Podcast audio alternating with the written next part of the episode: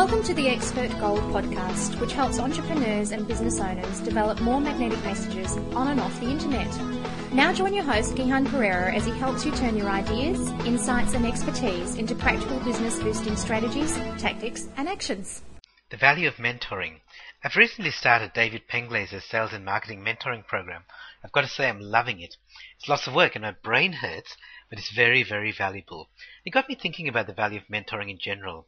Something I've done a lot, both as a mentor and as a mentoree.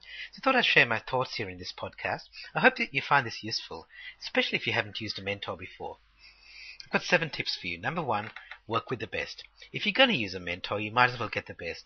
I've had Glenn Capelli mentoring me in presentation skills, Matt Church mentoring me in my thought leadership and IP, Creel Price mentoring me in entrepreneurship, Paul Council mentoring me in wealth creation, Mal Emery mentoring me in marketing, and now Dave Penglase mentoring me in sales. Now some of those names may not be familiar to you. But believe me when I say they're all masters at what they do.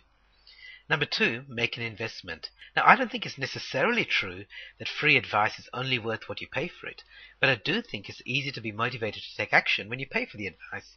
A few of my mentors offered to help me for nothing, but I needed to pay so I could hold myself accountable for the return on investment. I suggest you do the same. By the way, the going rate for one-on-one mentoring seems to be around 3,000 to $5,000 for a three-month program.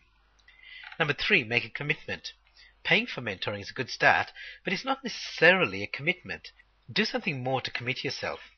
For example, set up a support group with other mentorees, or announce it publicly, or hire a staff member you can't afford in anticipation of your success, or whatever. The first year that Matt Church was mentoring me, I spent more time sitting in aeroplanes flying between Perth and Sydney than I actually did sitting down with Matt.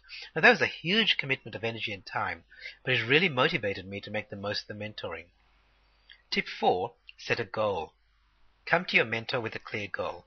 For example, for my mentoring with David, I've set a specific income goal with a specific deadline, which happens to be this financial year, and with the additional proviso that at least 80% of the income has to be earned without me leaving Perth. This makes it so much easier for him to help me, and it keeps us both focused. Number five, do it their way. Whenever I learn something new, I immediately start thinking of how I can improve it. I suspect I'm not alone. But this isn't appropriate for a mentoring relationship, so I have to keep stopping myself from, you know, improving my mentor's advice. So, by all means, ask lots of questions, but don't argue. They've got the experience, so do it their way, not yours.